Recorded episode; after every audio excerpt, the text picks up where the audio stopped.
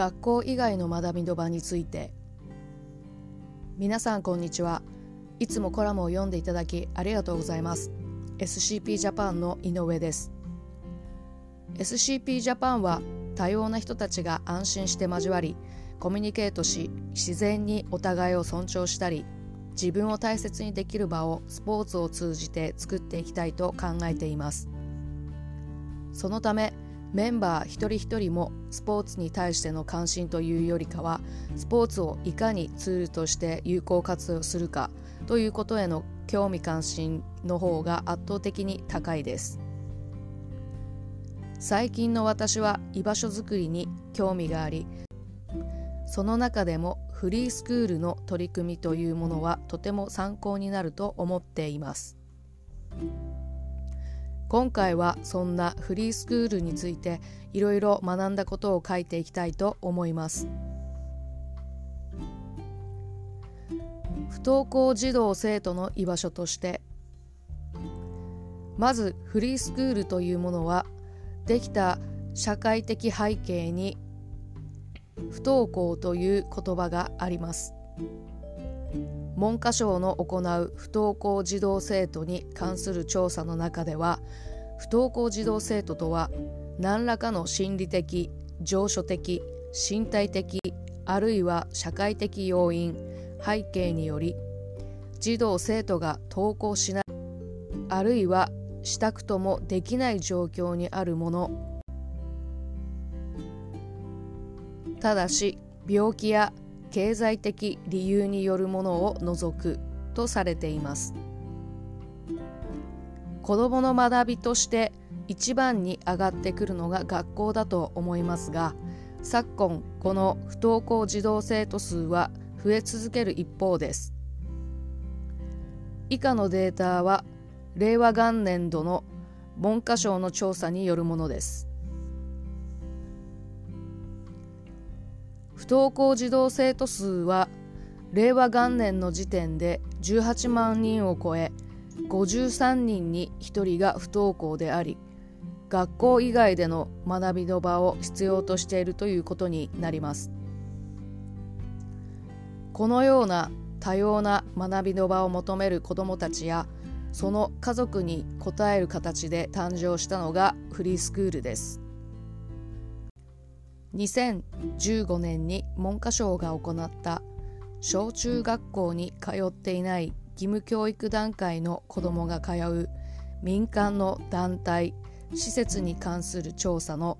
結果から2015年時点でフリースクールのように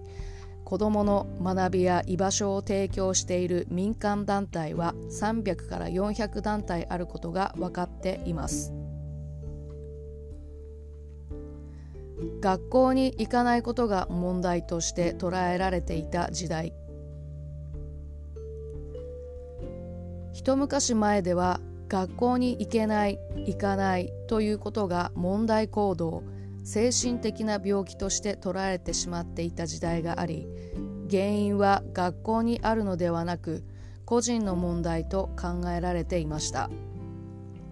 そのため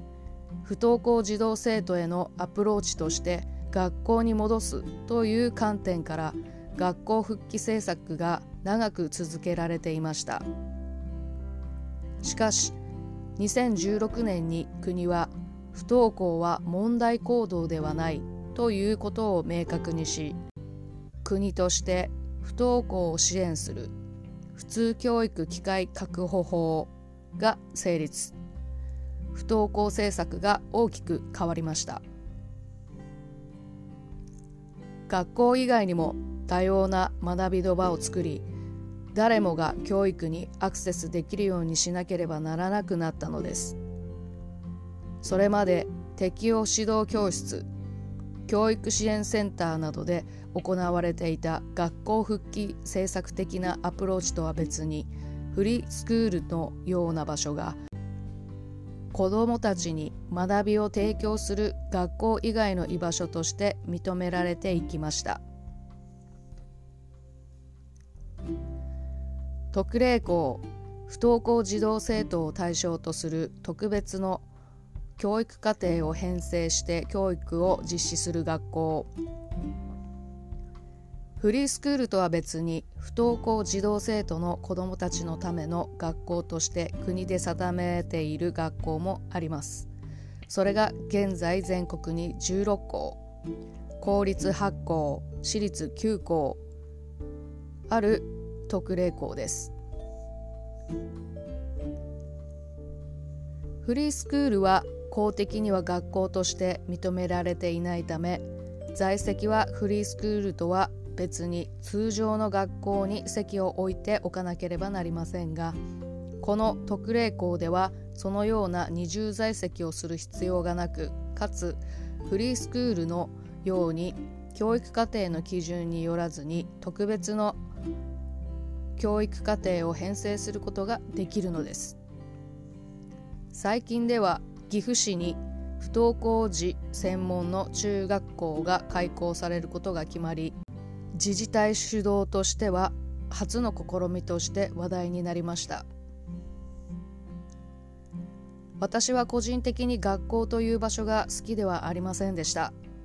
不登校児童生徒の増加を見ても既存の学校以外の学びの場は確実に必要とされています。どこでどんな風に学ぶのか。子どもが自分自身で選択できそれが尊重される社会が望ましいと思います。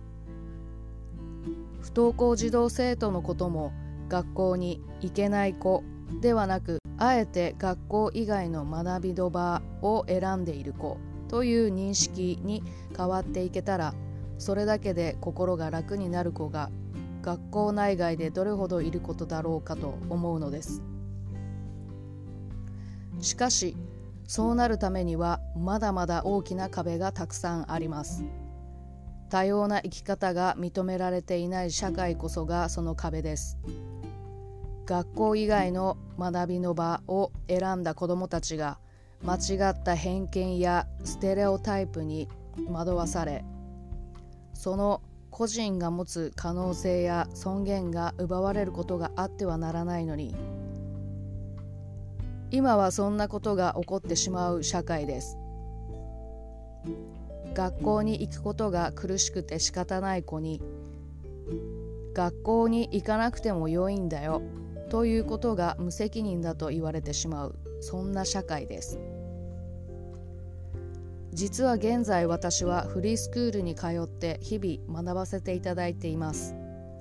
今回は最近インプットしたことを書いてみました。